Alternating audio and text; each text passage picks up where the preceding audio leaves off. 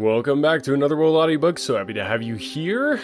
Got a double feature for you here today. Hope you guys are ready for this. Uh, um, I had a super short chapter, not super short, but shorter than I like to do. I like to do at least 15 minutes of a chapter if I'm going to call it an episode. This one was a little bit shy, so I did uh, two chapters in one, and so it, gets to be an extra long episode. So enjoy. Uh, if you'd like to support the podcast, yeah, that would be amazing. Uh, but the best way to do it is just tell other people about it. But if you do want to become a sponsor, sponsor uh, of the podcast, that would be amazing. Uh, we got some amazing people that are sponsoring the podcast, and I'm so grateful to each and every one of them. So, huge shout out and thank you to. Ariella and to Brianna. Thank you guys for being patrons of the podcast. Hope you guys are getting a, a ton of value from it and uh, just so happy to be able to do it for you. Um, yeah, so now without further ado, let's get into the next two chapters of The Gods of Mars. Chapter 12 doomed to die. For an instant I stood there before they fell upon me, but the first rush of them forced me back a step or two. My foot felt for the floor, but found only empty space. I had backed into the pit which had received Issus. For a second I toppled there upon the brink. Then I, too, with the boy still tightly clutched in my arms, pitched backwards into the black abyss. We struck a polished chute, the opening above us closed as magically as it had opened, and we shot down, unharmed, into a dimly lighted apartment far below the arena. As I rose to my feet, the first thing I saw was the malignant countenance of Issus glaring at me through the heavy bars of a grated door at one side of the chamber. Rash mortal, she shrilled. You shall pay the awful penalty for your blasphemy in this secret cell. Here you shall lie alone and in darkness, with the carcass of your accomplice festering in its rottenness by your side, until crazed by loneliness and hunger, you feed upon the crawling maggots that were once a man. That was all. In another instant, she was gone, and the dim light which had filled the cell faded into Cimmerian blackness. Pleasant old lady, said a voice at my side. Who speaks? I asked. Tis I, your companion, who has had the honour this day of fighting shoulder to shoulder with the greatest warrior that ever wore metal upon Barsoom. Oh, thank God that you are not dead, I said. I feared for that nasty cut upon your head. It but stunned me, he replied. A mere scratch. Maybe it were as well had it been final, I said. We seem to be in a pretty fix here, with a splendid chance of dying of starvation and thirst. Where are we? Beneath the arena, I replied. We tumbled down the shaft that swallowed Issus as she was almost at our mercy. He laughed a low laugh of pleasure and relief, and then, reaching out through the inky blackness, he sought my shoulder and pulled my ear close to his mouth. Nothing could be better, he whispered. There are secrets within the secrets of Issus of which Issus herself does not dream. What do you mean? I laboured with the other slaves a year since in the remodelling of these subterranean galleries, and at that time we found below these an ancient system of corridors and chambers that had been sealed up for ages. The blacks in charge of the work explored them, taking several of us along to do whatever work there might be occasion for. I know the entire system perfectly. There are miles of corridors, honeycombing the ground beneath the gardens and the temple itself, and there is one passage that leads down to and connects with the lower regions that open on the water shaft that gives passage to Omean.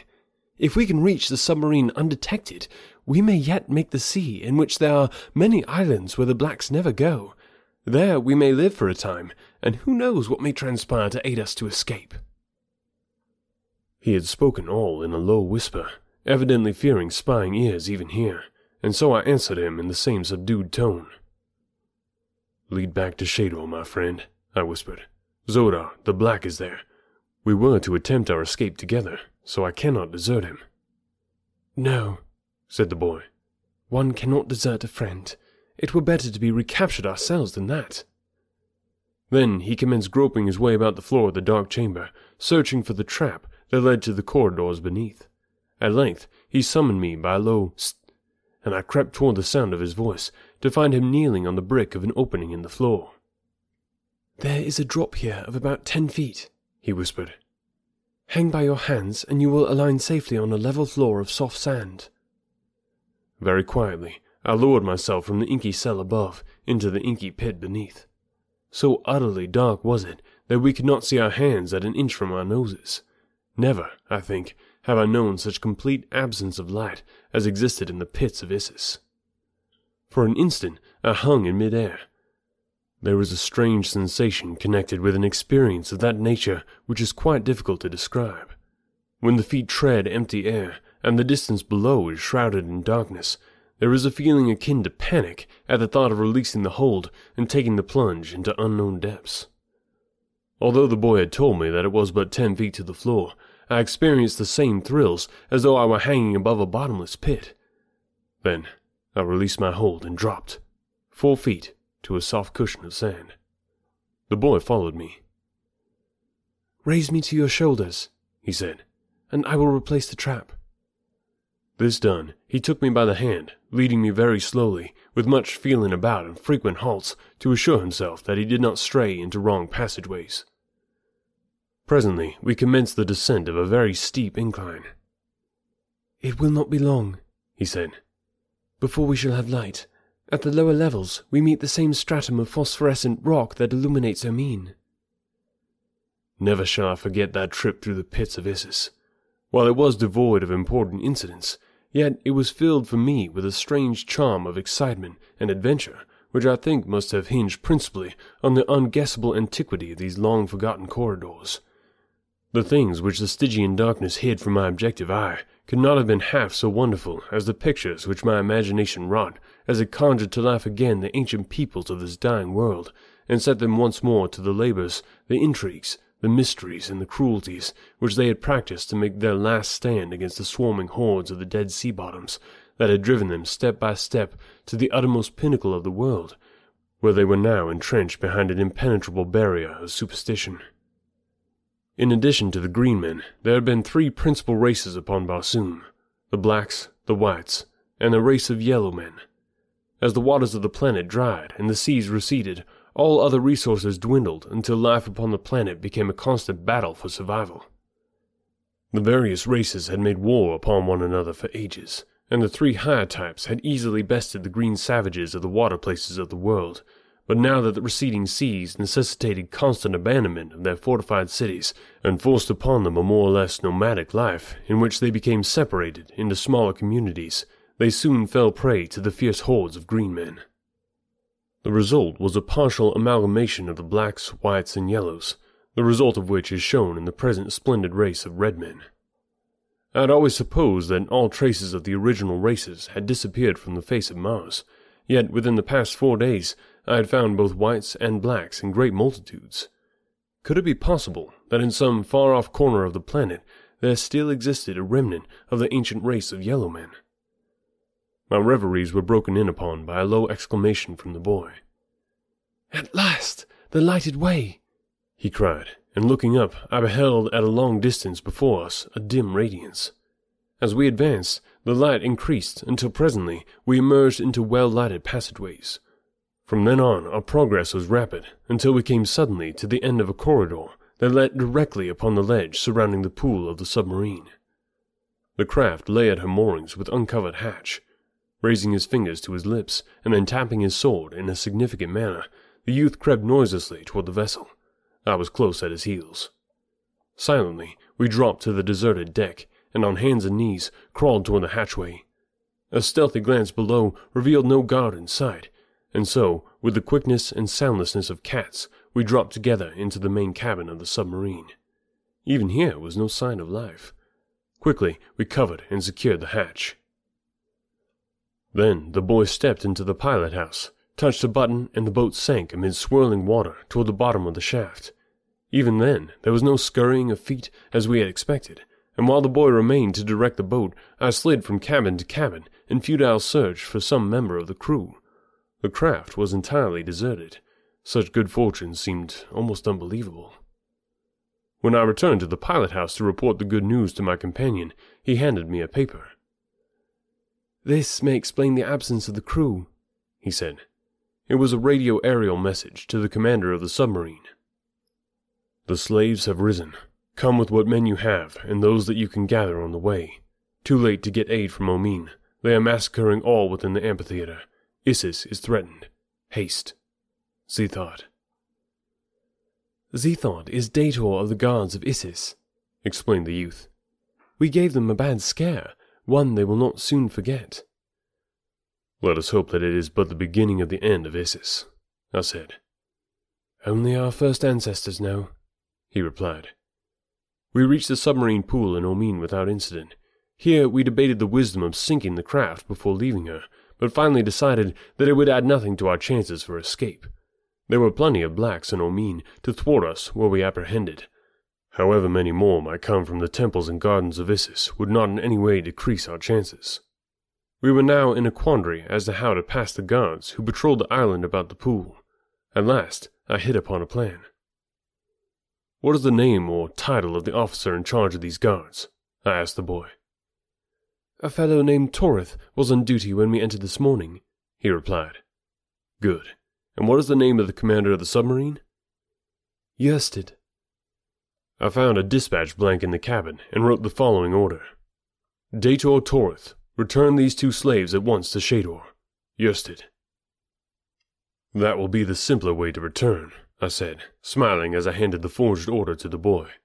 Come, we shall see now how well it works. But our swords, he exclaimed. What shall we say to explain them? Since we cannot explain them, we shall have to leave them behind us, I replied.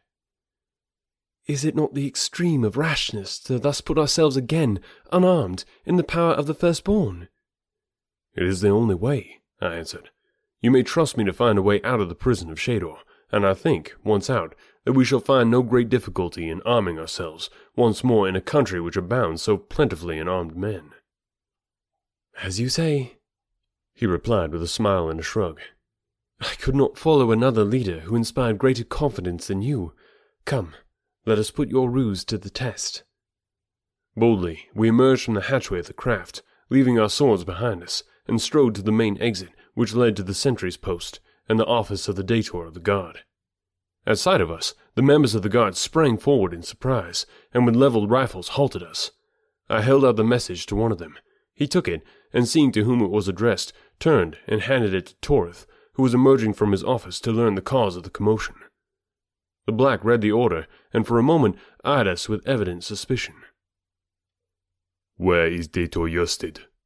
he asked, and my heart sank within me as I cursed myself for a stupid fool in not having sunk the submarine to make good the lie that I must tell. His orders were to return immediately to the temple landing, I replied. Torith took a half step toward the entrance to the pool, as though to corroborate my story. For that instant, everything hung in the balance.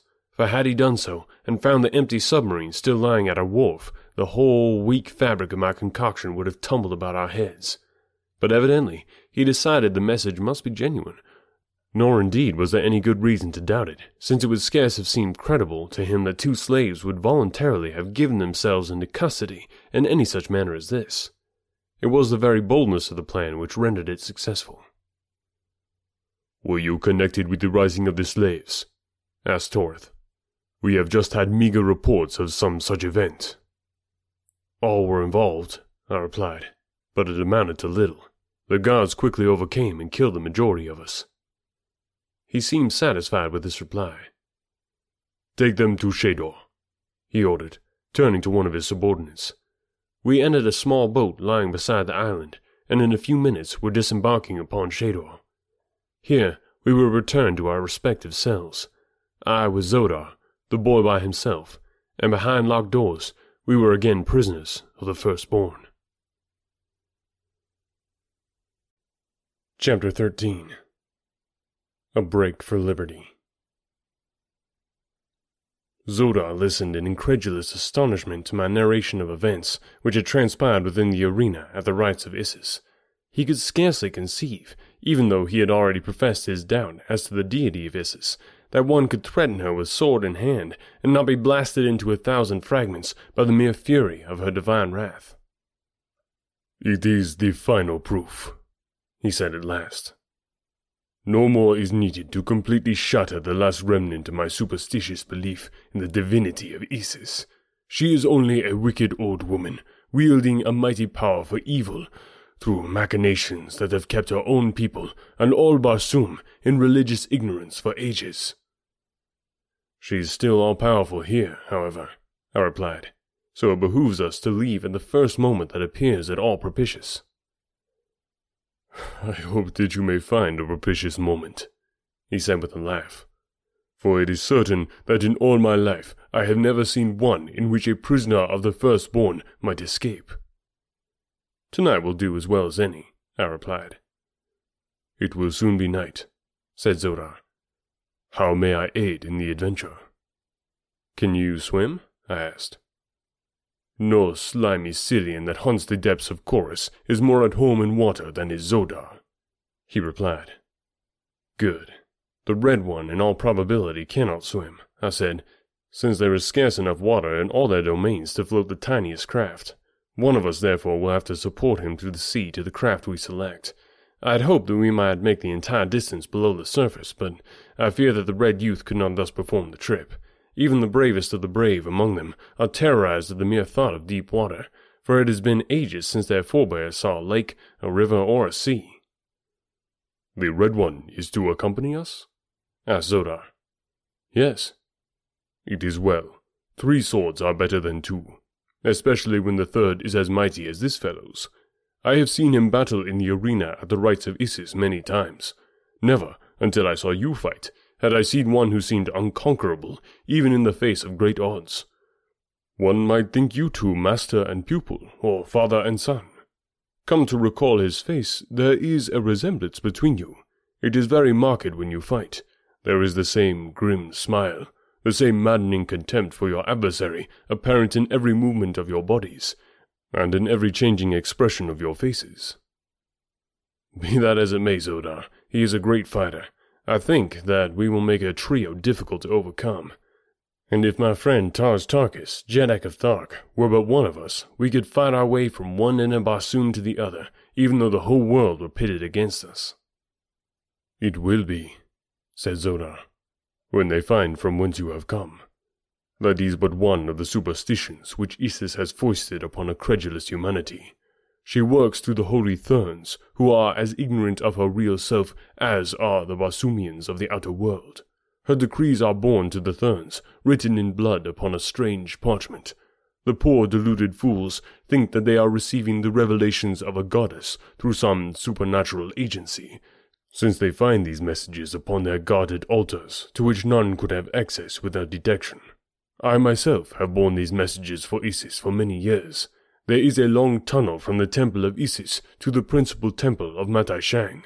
It was dug ages ago by the slaves of the firstborn in such utter secrecy that no Thern ever guessed its existence.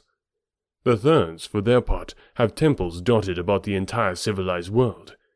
Here, priests whom the people never see communicate the doctrine of the mysterious river Iss, the Valley Dor, and the lost sea of Korus, to persuade the poor deluded creatures to take the voluntary pilgrimage that swells the wealth of the holy Therns and adds to the number of their slaves. Thus the Therns are used as the principal means for collecting the wealth and labor that the firstborn wrest from them as they need it. Occasionally, the firstborn themselves make raids upon the outer world. It is then that they capture many females of the royal houses of the Red Men, and take the newest in battleships and the trained artisans who build them, that they may copy what they cannot create. We are a non-productive race, priding ourselves upon our non-productiveness. It is criminal for a firstborn to labor or invent. That is the work of the lower orders, who live merely that the firstborn may enjoy long lives of luxury and idleness. With us, fighting is all that counts. Were it not for that, there would be more of the firstborn than all the creatures of Barsoom could support, for in so far as I know, none of us ever dies a natural death. Our females would live forever, but for the fact that we tire of them and remove them to make place for others. Issus alone of all is protected against death. She has lived for countless ages. Would not the other Barsoomians live forever, but for the doctrine of the voluntary pilgrimage which drags them to the bosom of Iss, at or before their thousandth year? I asked him. I feel now that there is no doubt but that they are precisely the same species of creature as the firstborn, and I hope that I shall live to fight for them in atonement of the sins I have committed against them through the ignorance born of generations of false teaching. As he ceased speaking, a weird call rang out across the waters of Omean. I had heard it at the same time the previous evening, and knew that it marked the ending of the day when the men of Omean spread their silks upon the deck of battleship and cruiser and fall into the dreamless sleep of Mars. Our guard entered to inspect us for the last time before the new day broke upon the world above. His duty was soon performed, and the heavy door of our prison closed behind him. We were alone for the night. I gave him time to return to his quarters, as Xodar said he probably would do. Then I sprang to the grated window and surveyed the nearby waters. At a little distance from the island, a quarter of a mile perhaps, lay a monster battleship, while between her and the shore were a number of smaller cruisers and one-man scouts. Upon the battleship alone was there a watch. I could see him plainly in the upper works of the ship, and as I watched, I saw him spread his sleeping silks upon the tiny platform in which he was stationed. Soon he threw himself at full length upon his couch. The discipline on Omean was lax indeed. But it may not be wondered at, since no enemy guessed the existence upon Barsoom of such a fleet, or even of the firstborn, or the Sea of Omean. Why indeed should they maintain a watch? Presently, I dropped to the floor again and talked with Xodar, describing the various craft I had seen. There is one there, he said. My personal property, built to carry five men, that is the swiftest of the swift. If we can board her, we can at least make a memorable run for liberty. And then he went on to describe to me the equipment of the boat, her engines, and all that went to make her the flyer that she was.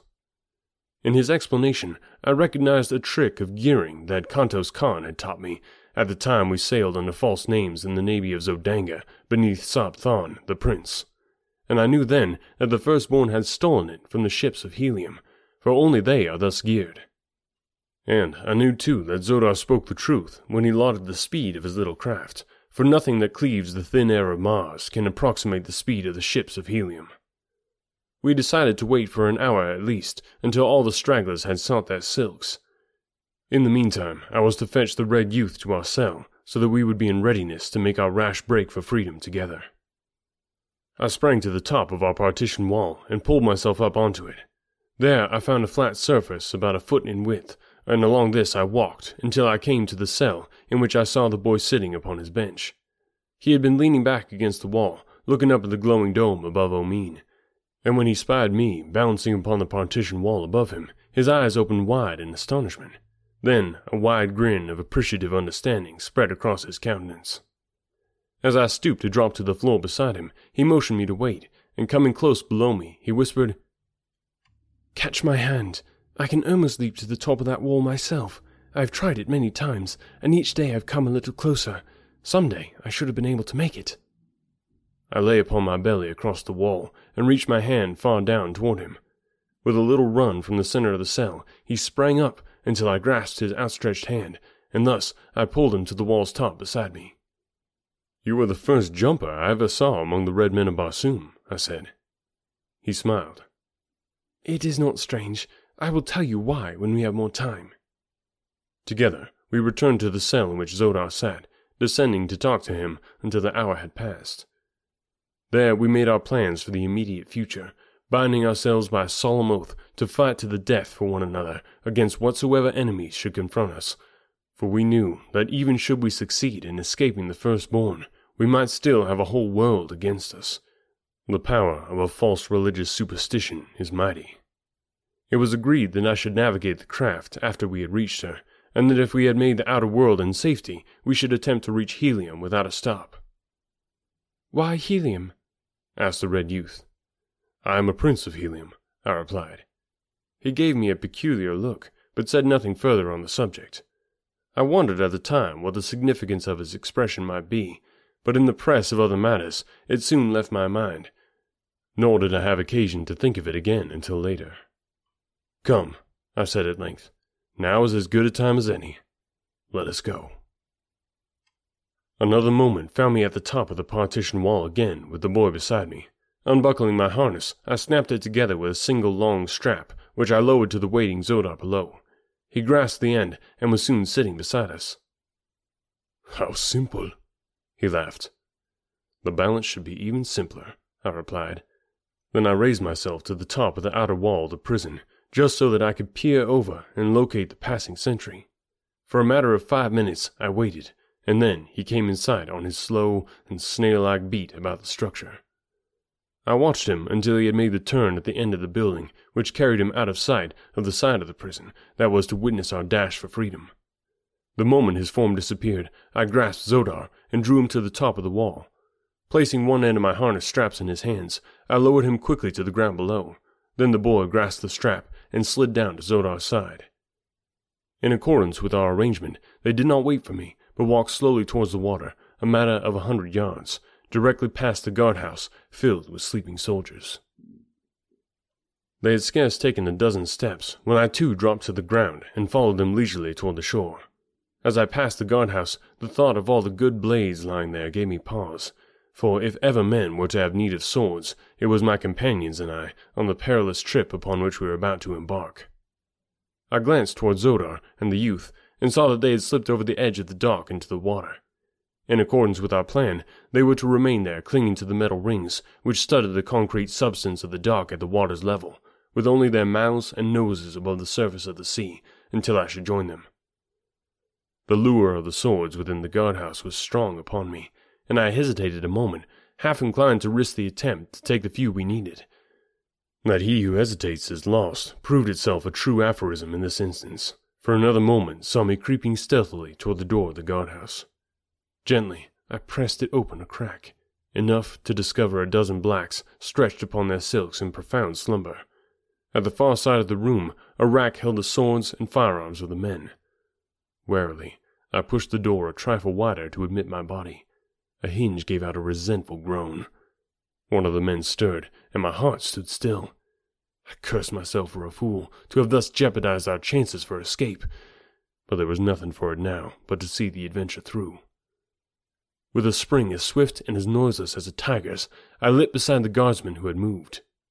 My hands hovered about his throat, awaiting the moment that his eyes should open.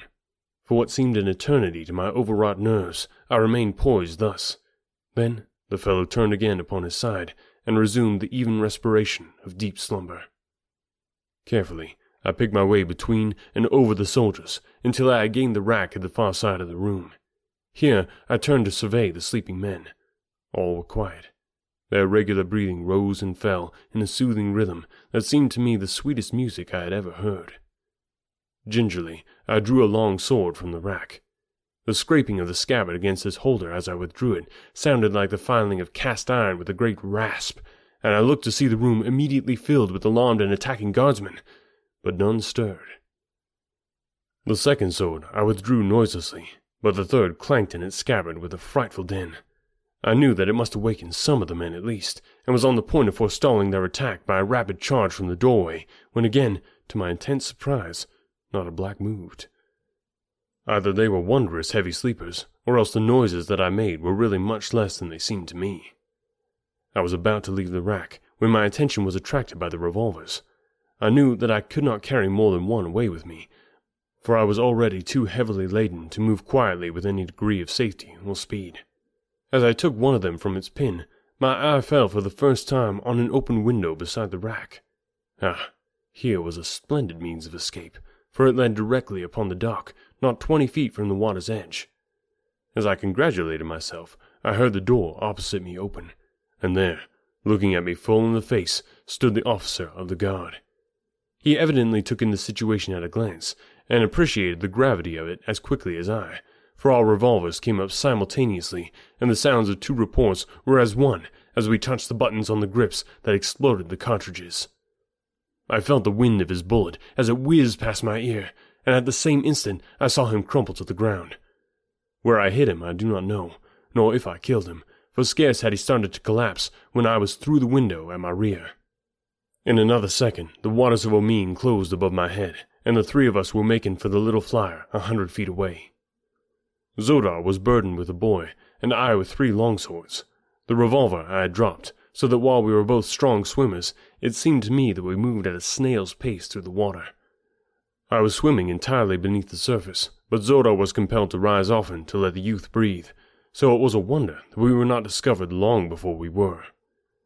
In fact, we reached the boat's side and were all aboard before the watch upon the battleship, aroused by the shots, detected us. Then an alarm gun bellowed from a ship's bow, its deep boom reverberating in deafening tones beneath the rocky dome of Omean. Instantly, the sleeping thousands were awake. The deck of a thousand monster craft teemed with fighting men, for an alarm on Omean was a thing of rare occurrence. We cast away before the sound of the first gun had died, and another second saw us rising swiftly from the surface of the sea. I lay at full length along the deck, with the levers and buttons of control before me. Xodar and the boy were stretched directly behind me, prone also that we might offer as little resistance to the air as possible. Rise high, whispered Xodar. They dare not fire their heavy guns toward the dome. The fragments of the shells would drop back among their own craft. If we are high enough, our keel plates will protect us from rifle fire. I did as he bade. Below us, we could see the men leaping into the water by hundreds and striking out for the small cruisers and one man flyers that lay moored about the big ships. The larger craft were getting under way, following us rapidly, but not rising from the water. A little to your right, cried Xodar, for there are no points of compass upon Omean, where every direction is due north. The pandemonium that had broken out below us was deafening. Rifles cracked, officers shouted orders, men yelled directions to one another from the water and from the decks of myriad boats, while through all ran the purr of countless propellers, cutting water and air. I had not dared pull my speed lever to the highest, for fear of overrunning the mouth of the shaft that passed from Omean's dome to the world above, but even so, we were hitting a clip that I doubt has ever been equaled on the windless sea. The smaller flies were commencing to rise toward us when Xodar shouted, the shaft! The shaft! Dead ahead! And I saw the opening, black and yawning, in the glowing dome of this underworld. A ten man cruiser was rising directly in front to cut off our escape. It was the only vessel that stood in our way, but at the rate that it was traveling, it would come between us and the shaft in plenty of time to thwart our plans. It was rising at an angle of about 45 degrees dead ahead of us, with the evident intention of combing us with grappling hooks from above as it skimmed low over our deck. There was but one forlorn hope for us, and I took it. It was useless to try to pass over her, for that would have allowed her to force us against the rocky dome above, and we were already too near that as it was. To have attempted to dive below her would have put us entirely at her mercy, and precisely where she wanted us. On either side, a hundred other menacing craft were hastening toward us. The alternative was filled with risk. In fact, it was all risk, with but a slender chance of success.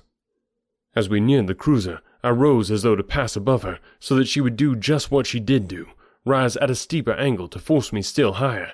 Then, as we were almost upon her, I yelled to my companions to hold tight, and throwing the little vessel into a higher speed, I deflected her bows at the same instant until we were running horizontally and at terrific velocity straight for the cruiser's keel. Her commander may have seen my intentions then, but it was too late. Almost at the instant of impact, I turned my bows upward, and then, with a shattering jolt, we were in collision. What I had hoped for happened. The cruiser, already tilted at a perilous angle, was carried completely over backward by the impact of my smaller vessel. Her crew fell twisting and screaming through the air to the water far below, while the cruiser, her propellers still madly churning, dived swiftly head foremost after them to the bottom of the Sea of Omean. The collision crushed our steel bows, and notwithstanding every effort on our part, came near to hurling us from the deck. As it was, we landed in a wildly clutching heap at the very extremity of the flyer, where Xodar and I succeeded in grasping the handrail, but the boy would have plunged overboard had I not fortunately grasped his ankle, as he was already partially over. Unguided, our vessel careened wildly in its mad flight, rising ever nearer the rocks above. It took but an instant, however, for me to regain the levers, and with the roof barely fifty feet above, I turned her nose once more into the horizontal plane and headed her again for the black mouth of the shaft. The collision had retarded our progress, and now a hundred swift scouts were close upon us. Xodar had told me that ascending the shaft by virtue of our repulsive rays alone would give our enemies their best chance to overtake us, since our propellers would be idle, and in rising we would be outclassed by many of our pursuers. The swifter craft are seldom equipped with large buoyancy tanks, since the added bulk of them tends to reduce a vessel's speed. As many boats were now quite close to us, it was inevitable that we would quickly be overhauled in the shaft and captured or killed in short order. To me, there always seemed to be a way to gain the opposite side of an obstacle. If one cannot pass over it, or below it, or around it, why, then there is but a single alternative left, and that is to pass through it. I could not get around the fact that many of these other boats could rise faster than ours by the fact of their greater buoyancy, but I was none the less determined to reach the outer world far in advance of them, or die a death of my own choosing in event of failure. Reverse! Screamed Xodar behind me. For the love of your first ancestor, reverse! We are at the shaft! Hold tight, I screamed in reply. Grasp the buoy and hold tight. We are going straight up the shaft. The words were scarce out of my mouth as we swept beneath the pitch black opening. I threw the bow hard up, dragged the speed lever to its last notch, and clutching a stanchion with one hand and the steering wheel with the other, hung on like grim death and consigned my soul to its author. I heard a little exclamation of surprise from Xodar, followed by a grim laugh. The boy laughed too, and said something which I could not catch for the whistling of the wind at our awful speed. I looked above my head, hoping to catch the gleam of stars by which I could direct our course and hold the hurtling thing that bore us true to the center of the shaft. To have touched the side at the speed we were making would doubtless have resulted in instant death for us all, but not a star showed above, only utter and impenetrable darkness. Then I glanced below me, and there I saw a rapidly diminishing circle of light, the mouth of the opening above the phosphorescent radiance of Omean. By this I steered, endeavoring to keep the circle of light below me ever perfect, at best, it was but a slender cord that held us from destruction, and I think that I steered that night more by intuition and blind faith than by skill or reason. We were not long in the shaft, and possibly the very fact of our enormous speed saved us, for evidently we started in the right direction, and so quickly were we out again that we had no time to alter our course. Omean lies perhaps two miles below the surface crust of Mars. Our speed must have approximated two hundred miles an hour for Martian flyers are swift, so that at most we were in the shaft not over 40 seconds. We must have been out of it for some seconds before I realized that we had accomplished the impossible. Black darkness enshrouded all about us. There were neither moons nor stars. Never before had I seen such a thing upon Mars, and for the moment I was nonplussed. Then the explanation came to me. It was summer at the South Pole. The ice cap was melting, and those meteoric phenomena Clouds, unknown upon the greater part of Barsoom, were shutting out the light of heaven from this portion of the planet. Fortunate indeed it was for us, nor did it take me long to grasp the opportunity for escape which this happy condition offered us. Keeping the boat's nose at a stiff angle, I raced her for the impenetrable curtain which nature had hung above this dying world to shut us out from the sight of our pursuing enemies. We plunged through the cold, damp fog without diminishing our speed, and in a moment emerged into the glorious light of the two moons and the million stars. I dropped into a horizontal course and headed due north. Our enemies were a good half hour behind us, with no conception of our direction. We had performed the miraculous, and come through a thousand dangers unscathed. We had escaped from the land of the firstborn. No other prisoners in all the ages of Barsoom had done this thing. And now, as I look back upon it, it did not seem to have been so difficult after all. I said so much to Xodar over my shoulder. It is very wonderful, nevertheless, he replied. No one could have accomplished it but John Carter. At the sound of my name, the boy jumped to his feet. John Carter! he cried. John Carter! Why, man, John Carter, Prince of Helium, has been dead for years. I am his son. Thanks for listening today, guys. Hope you are enjoying the story so far. Um, if you want to check out the YouTube channel, I've actually been posting on it, uh, which I hadn't done for a while, but now uh, every Wednesday we got an episode coming out uh, from the uh, YouTube channel. So that is actually getting some traction, getting some subscribers and stuff there. So if you want to help that, kind of boost that up, uh, be awesome. Go to anotherworldaudiobooks.com. I think the YouTube is linked in there. You can just search Another World Audiobooks and it comes right up there on uh, on YouTube. So check it out, and I uh, hope you enjoy. But yeah, if you uh, are enjoying the podcast, all I ask that you just kind of share it with other people. That makes such a huge, huge difference um, to see uh, the podcast getting shared by people than me. So if you want to do that, that'd be a huge help, and I would really appreciate it. So have a great week, enjoy yourself, and we will talk here soon. When you need mealtime inspiration, it's worth shopping Kroger, where you'll find over 30,000 mouthwatering choices that excite your inner foodie. And no matter what tasty choice you make, you'll enjoy our everyday low prices, plus extra ways to save, like digital coupons worth over $600 each week. You can also save up to $1 off per gallon at the pump with fuel points. More savings and more inspiring flavors make shopping Kroger worth it every time. Kroger, fresh for everyone. Fuel restrictions apply.